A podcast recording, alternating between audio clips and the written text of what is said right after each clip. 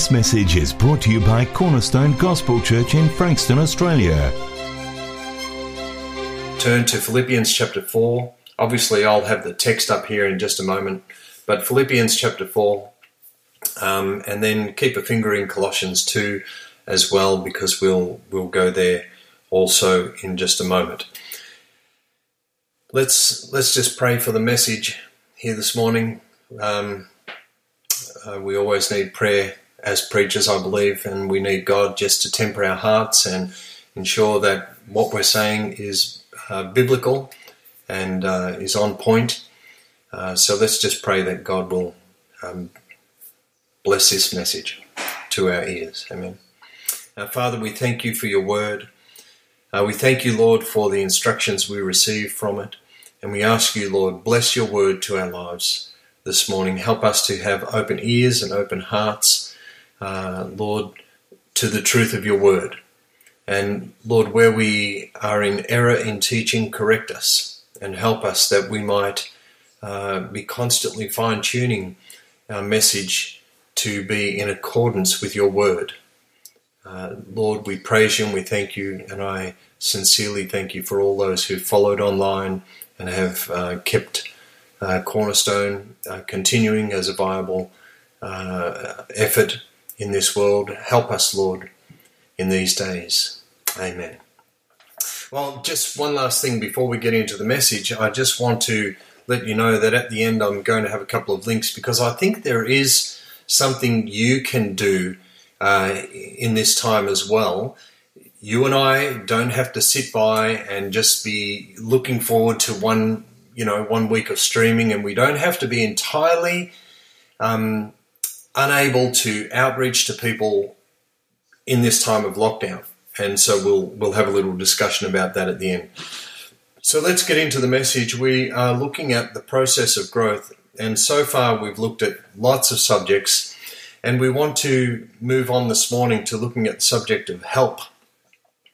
There's an immature view of uh, of many Christians, and that is that we see God just as our just as our help, and and He definitely is a help uh, to us. The Scripture declares God as an ever-present help in times of trouble, but He is not simply a helper, and it's the immature prayer life that that just calls out to God for help in this and help in that, help me with you know my job, help me with you know it's the immature view that sees that um, because we're not seeing what we have in Christ correctly when we are just continuing in that way.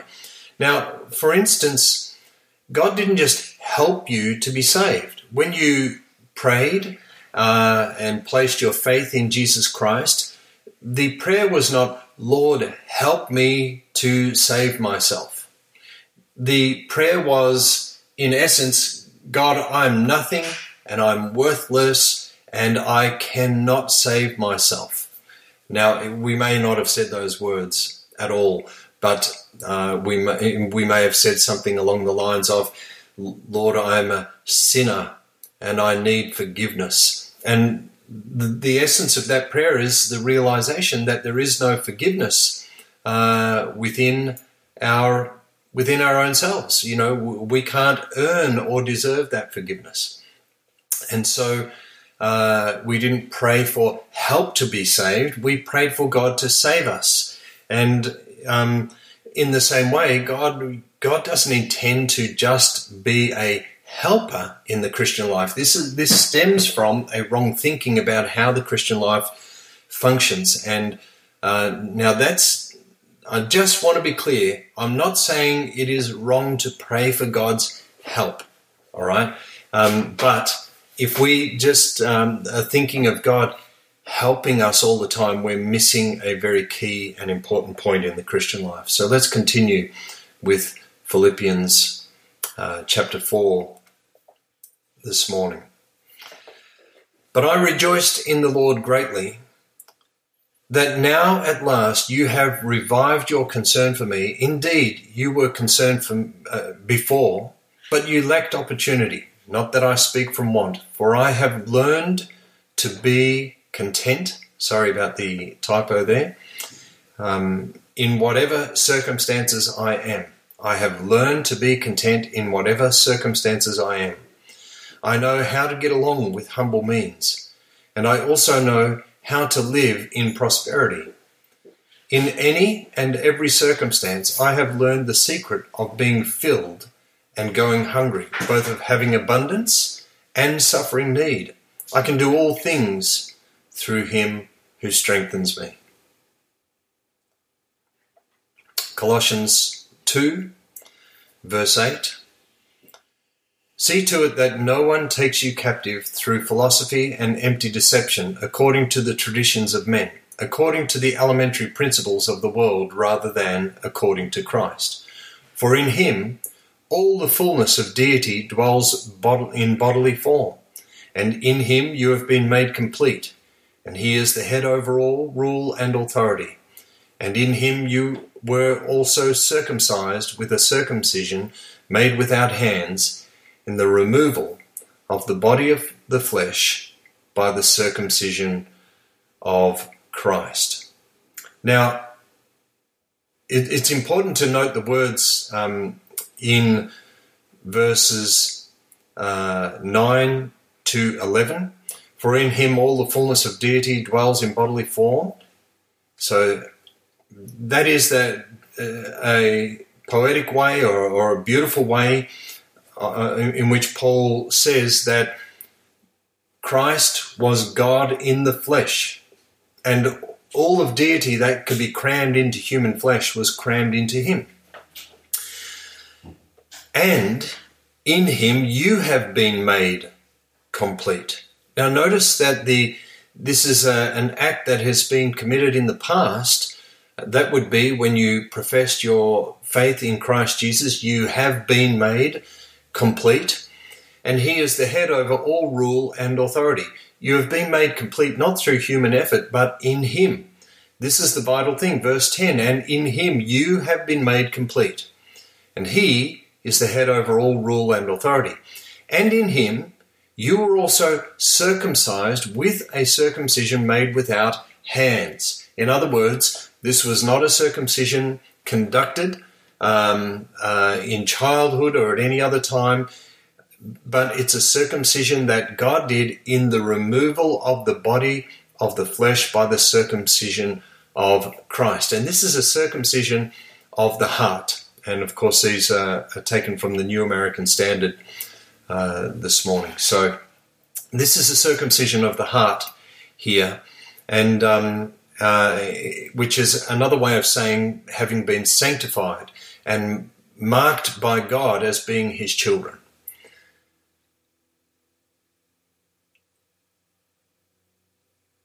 Moving on to verse 12.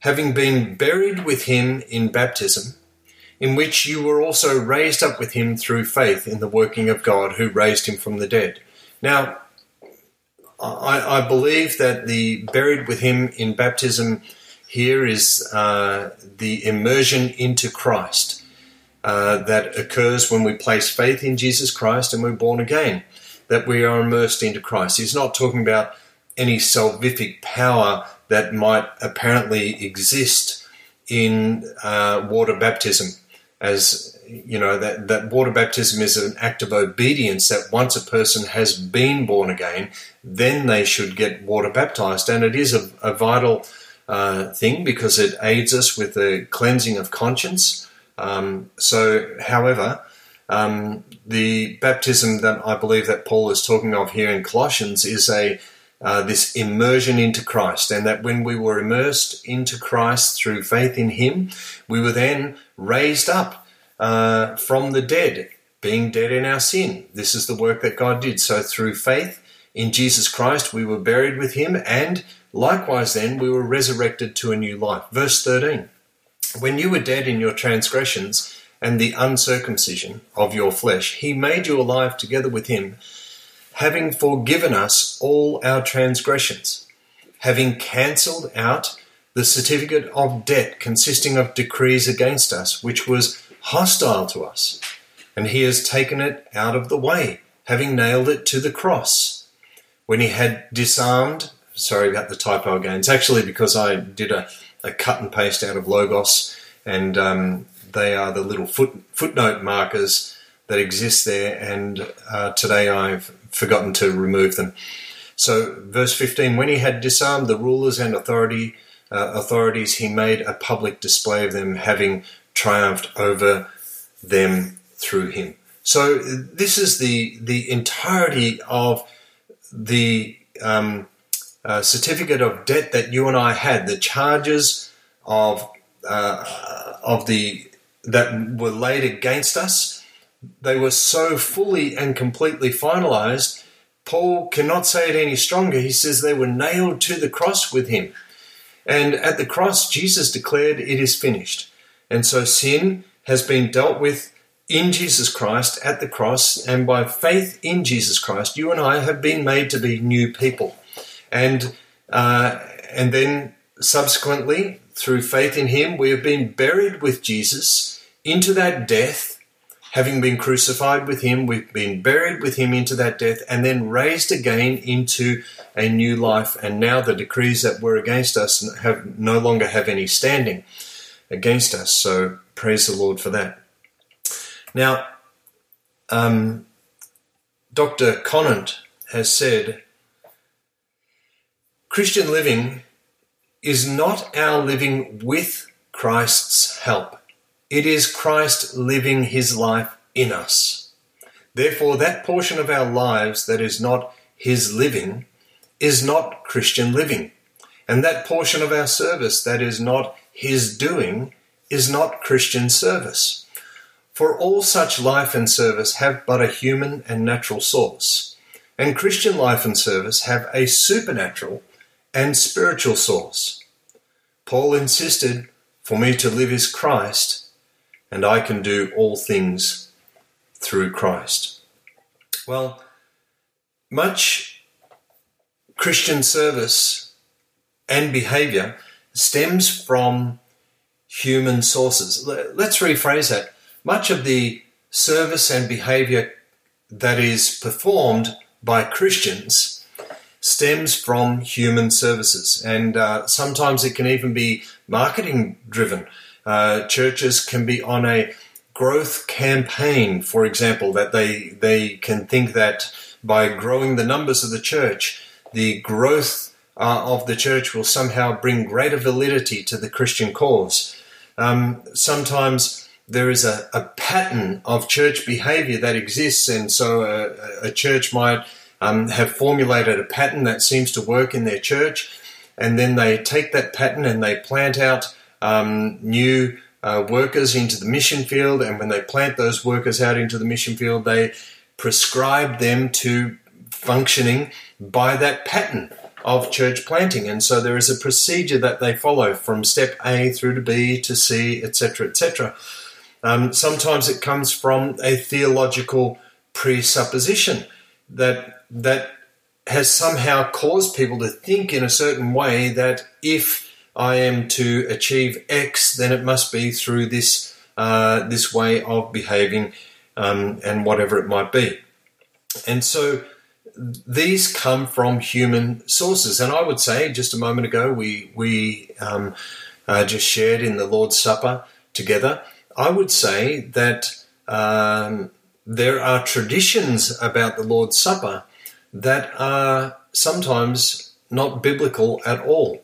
And so, uh, whatever it is, and wherever it is from, and whatever the intention is and the motivation is, if it's not of Christ, it's of self in some way.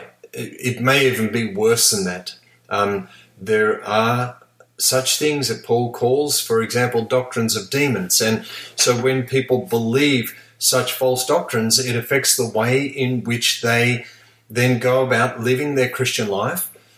It affects the way in which they engage in their Christian life because as we think, then we behave.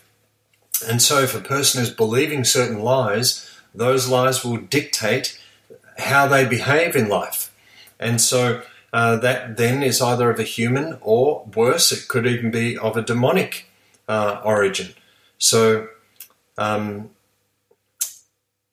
so that's very important for us to keep in mind. If it's not of Christ, it is at the very least of self and possibly even of a demonic origin.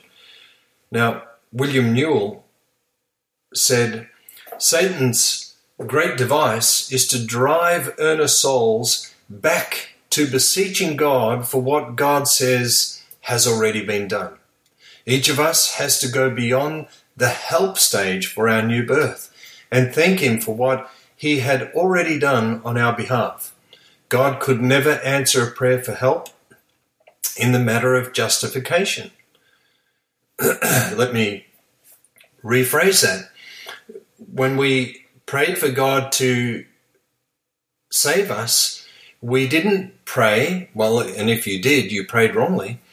Um, Lord, help me to justify myself before you. The essence and the understanding of justification is that we had no self righteousness by which we could merit justification. And so, if we somehow prayed that we might be able to justify ourselves before God, then we pray amiss.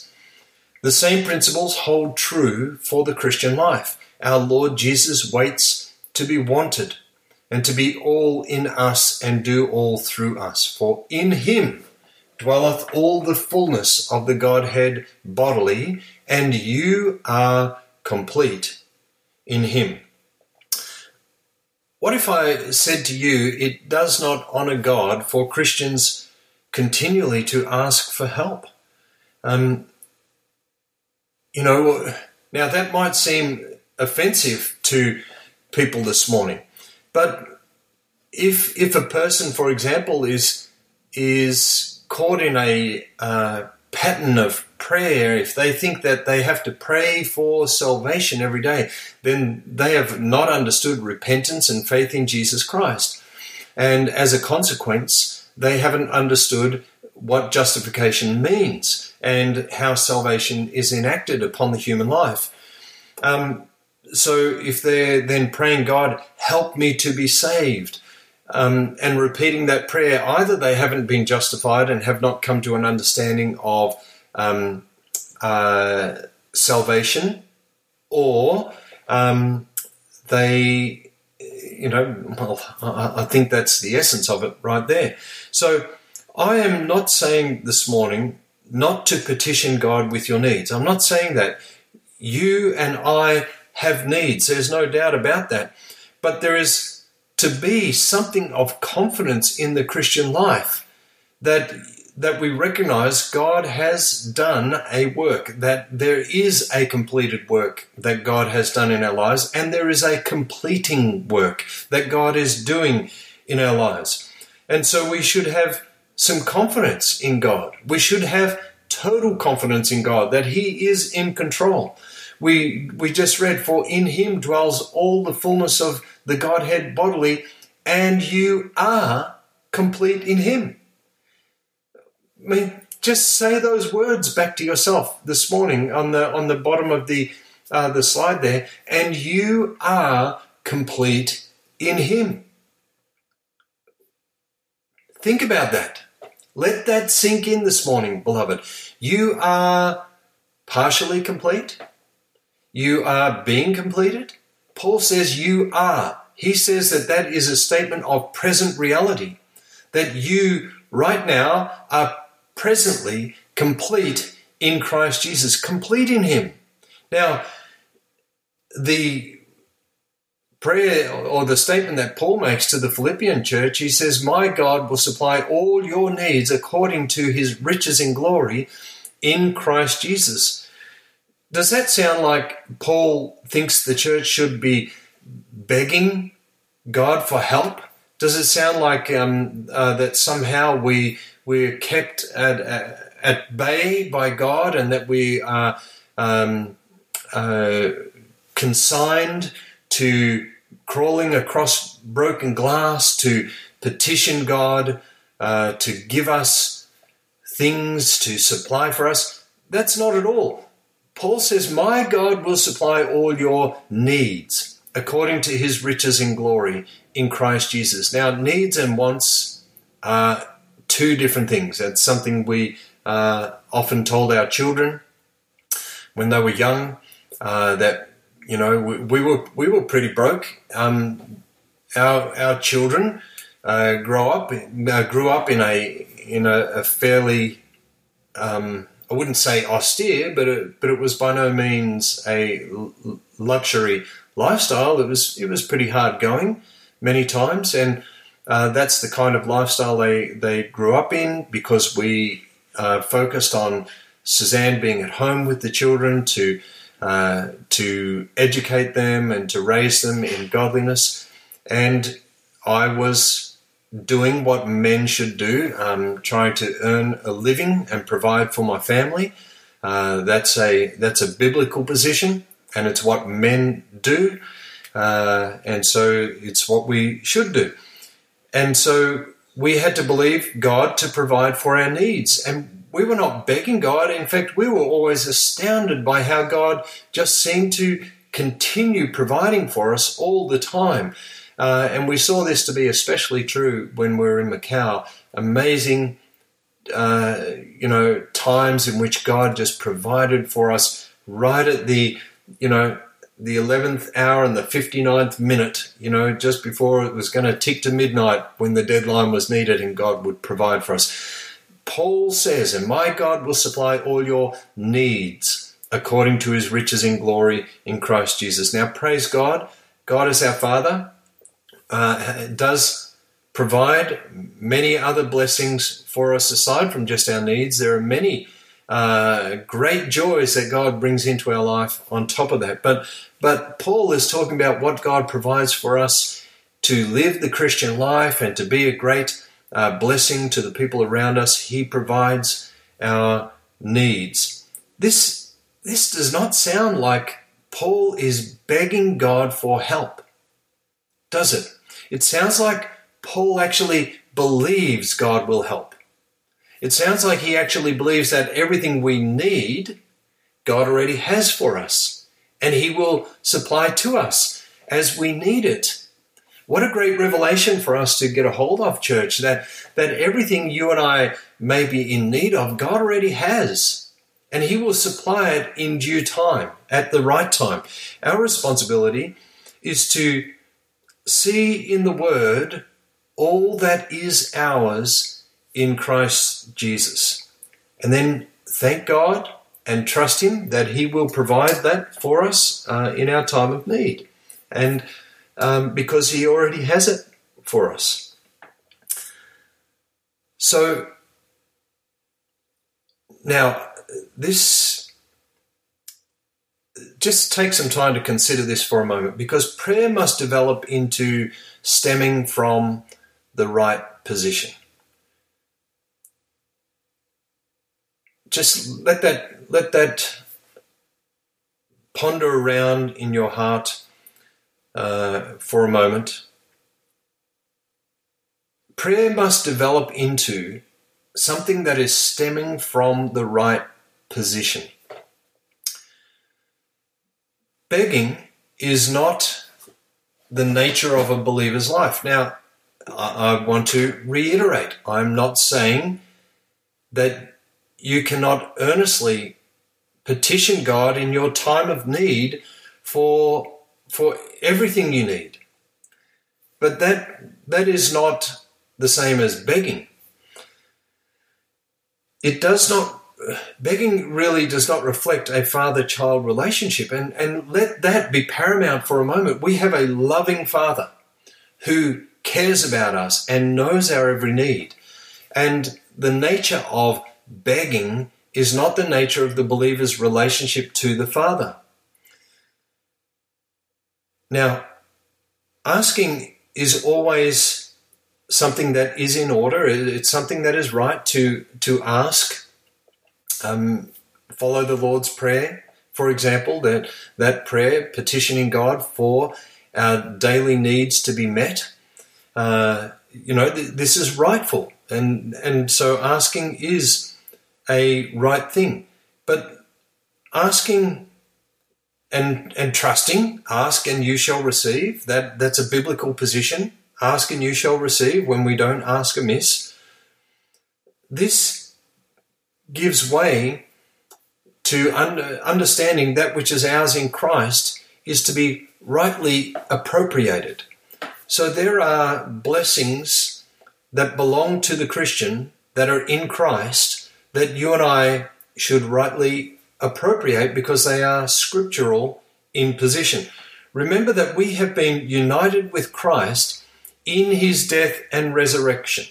Think about that word united for a moment. We have been united with him, joined together with him, not only in his death, not only at the cross and in burial, but raised again to a new life in Christ Jesus. In Christ Jesus, we've been united together with Jesus in the living of this Christian life.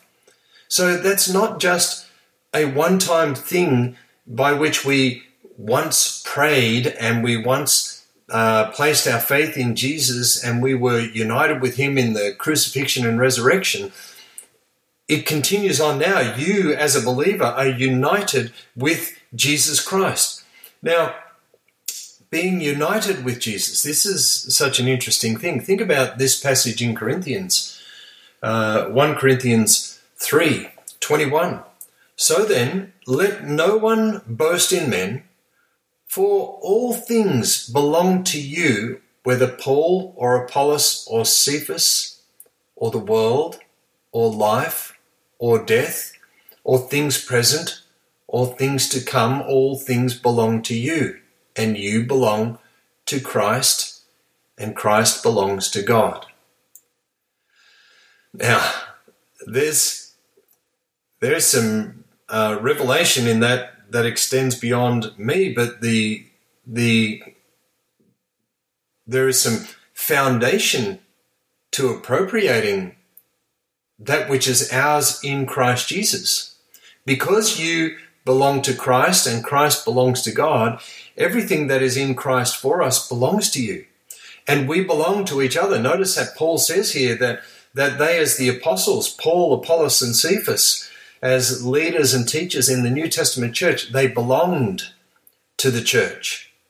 So you and I belong to each other. Paul later in Corinthians will give that amazing lesson about the human body and then likening the human body to the Christian body. And he says how the, the parts are jointly knit together or united together, that you and I have been united together in Christ Jesus and we belong the one to the other. And so this is the, the ground of appropriation that you are Christ's and Christ is God's. So Paul is pointing out that each believer possess, possesses all the riches of the Christian life because they are in Christ and these riches are Christ's riches to bestow upon his children. So each one of God's servants. We belong to each other, and no member of the church, you know, we shouldn't be saying, I belong to Paul and I belong to Apollos. You don't belong to a church, you know, you don't belong to Cornerstone Gospel Church um, or, or whatever other church um, it may be. You belong to Jesus. And as such, the only church you belong to is the body of Christ. And where you serve in the local church is a separate thing, but you don't belong to that church. That church is made up of the identity of believers who are the body of Christ. And so, uh, oh, that Adobe update has been happening now, and I click on it to update and it won't do it. So, anyway, um, you and I belong to Christ, and therefore we belong to each other. So, we're the body of Christ, not the, um, we don't belong to Cornerstone, as I was saying. Now, we may have preferences regarding preachers or ministers of the Word of God. Um, you know, the, the, those preferences shouldn't be divisive prejudices. Um, you know, I, I love the preaching of Leonard Ravenhill and and um, um, Paris Reidhead and and several others. Um, I, I love the writings of Warren Wiersbe um, because of the balance in these men. Um, but these shouldn't become divisive prejudices. In fact, the preacher I may enjoy the least because of style or delivery or whatever it may be, maybe the one that I need the most. Uh, and so my my judgment, my assessment of this preacher is going to be an assessment that is founded upon the Word of God. I'm going to be assessing that preacher's merit and truthfulness by assessing it through the Word of God. I should not be concerned about things like personality and delivery and all these kinds of things, uh, all that sort of stuff. We are to keep our eyes on Christ and let Him build the church. How rich we are in Christ Jesus. You see, He has everything we need that we might be able to be fully engaged in building the body of Christ in the world today. Now, Hebrews says that without faith, it is impossible to please Him, for he who comes to God must believe that He is, and that He is a rewarder of those who seek Him.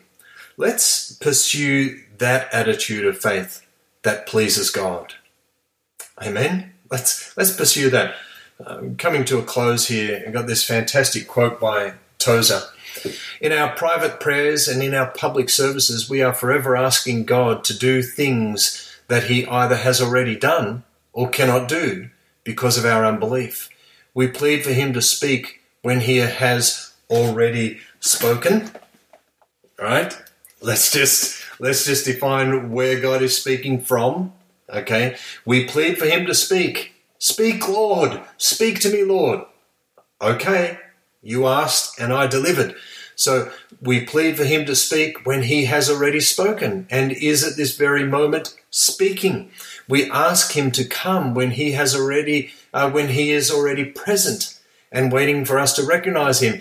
We beg the Holy Spirit to fill us while all the time we are preventing him by our doubts. So, uh, Tozer, once again, cutting right to the issue. Uh, Dr. Gordon admonished that we are to claim his victory to overshadow us when we're in the thick of battle. Um, that is the believer's position because of his inheritance in Christ Jesus. And so it's not that it's not that you and I are not to approach God with our needs. I'm I'm not saying that at all. We are to do that. And when we approach God with our needs, um, God is there. He is there to provide for our needs, as we read earlier. But the the thing that we must understand is that this is our inheritance because we're in Christ Jesus. It's not anything that rightfully belongs to the believer through our own virtue. I'm not I'm not trying to reach a certain level of virtue that thereby I can receive Christ's blessing. I need his blessing in my life, that my life then, through his spirit and, and through the enlightenment he brings through his word, my life then might grow and and grow in virtue and grow in uh, faith and grow in strength and grow in knowledge, etc., etc. It's mine because of Christ, not because of me. The blessings Jesus has for you are yours because of Jesus, not because of you. And so, if you're in Christ, if you've been born again, this is your inheritance in Him. God's way of deliverance differs entirely from man's way. If you've been involved in the Word of Faith movement, you know that um, that people are often going to deliverance meetings. They want deliverance from this and deliverance from that, and they think that that deliverance is going to be found in someone laying hands on them and praying for them to be delivered from whatever it is. And um, they go there as believers and and uh, they get prayed for demons to be cast out of them. Well, there is a, a, contradiction because greater is He that lives in me than He that lives in that is in the world. And so, if I am filled with the Holy Spirit, I cannot also be filled with a demon. Can I be oppressed by a demon? That's a discussion for another time. Let's let's keep going. Clearly, we can be, but not possessed if we are believers. Man seeks to suppress the urge to sin. See, we kind of have the idea of the 12 step program in the Christian world. You know, um, we know who the God we serve is in the Lord Jesus Christ, and so we um, we pray the Serenity Prayer, the the born again version of the Serenity Prayer, and these kinds of things, so that we can help. We can ask God's help to help us in suppressing the urge to sin. And God's way, though, is to remove the sinner. Many Christians mourn over their weakness and they fail to see that they have been crucified with Christ and raised again to a new life. In Jesus, God has killed the old man and he has made us alive and made us a new man in Christ Jesus. Christians often think if they were stronger, that all would be well then. And uh, the idea is something like this because failure to lead a holy life is due to my weakness, my inner weakness, that something more is then demanded of me. And so this leads to a faulty conception that um, I have to become stronger. Now, I'm not uh, trying to denigrate the need for us to grow stronger and even physical exercise and, and these kinds of things. They're, they're important things. But um, mental people can be mentally strong and still fail horribly, sinfully uh, in all kinds of areas. You know, there is a logical thought to this kind of thing. They, they think that um, if I'm struggling with the power of sin and the ability to overcome that sin, naturally then to gain the victory over sin, I have to have more power. On, on the other hand, power in my Christian life. So if I were stronger, I would overcome my sin.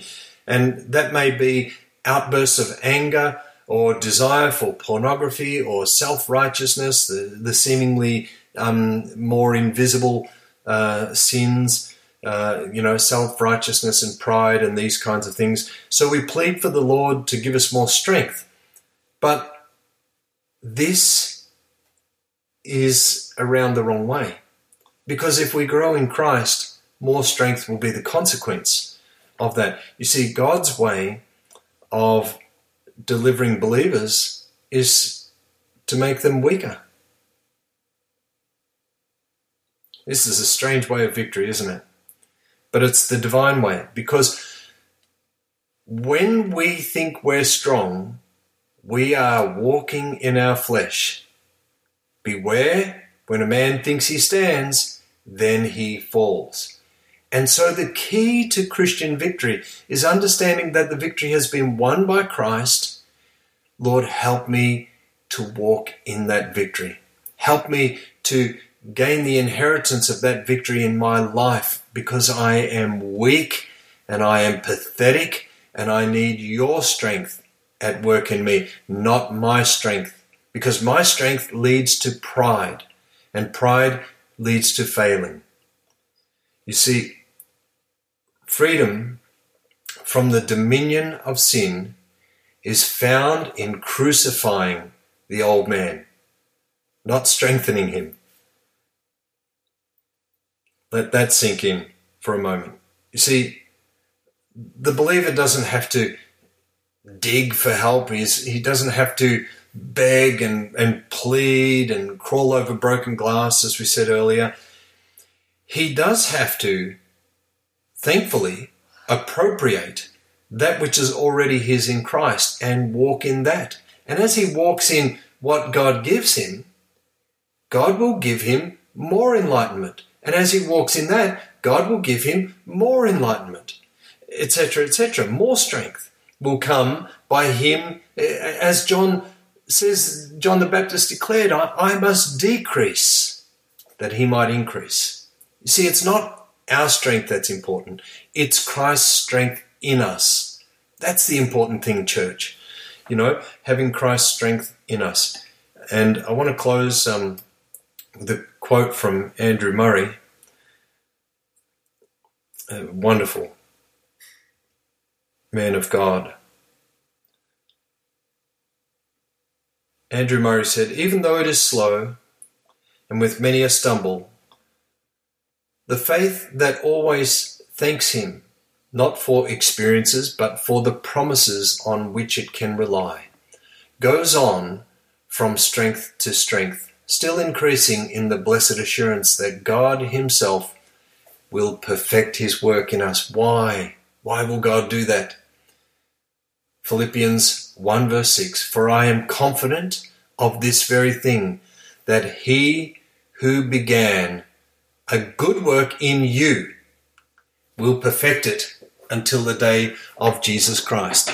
So, church, our the real help that we can uh, gain, the real help that you and I need is begins with us first of all understanding what we have in Christ Jesus and understanding that uh, that Christ Jesus has already paid the price for us, that we have an inheritance in Him, and that God cares about us so lovingly, uh, lovingly and, and caringly that He will provide for all. Spell that out.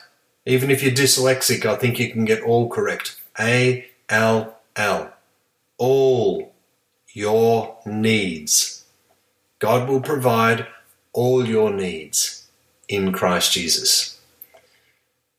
Now, that is either true uh, or Scripture is misleading us. And I believe it to be entirely true. That has been the experience of my life that God has provided for our needs. Um, and along the way, He's provided many of our wants uh, as well. But He has always been there with our needs. And, uh, you know, I thank God for that every day. Let's pray, and then uh, we'll just go on to one or two last things as we round out this morning. Our Father, we thank you and we praise you here this morning. Uh, Lord, I thank you for each one that's joined with us uh, online, uh, that has um, joined via Facebook, YouTube, DLive, wherever it might be, Lord. We just praise you and we ask you, Lord, that somehow uh, the words of this message will be a great blessing to them.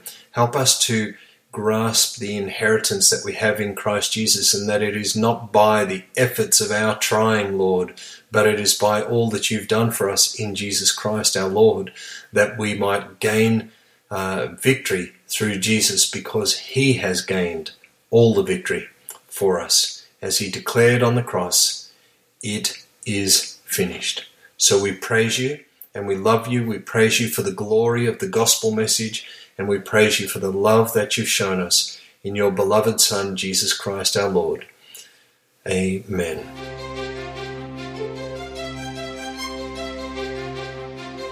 Thank you for listening to this message. You're welcome to duplicate this message in its entirety for non-profit purposes. For more information and resources, visit cgc.org.au.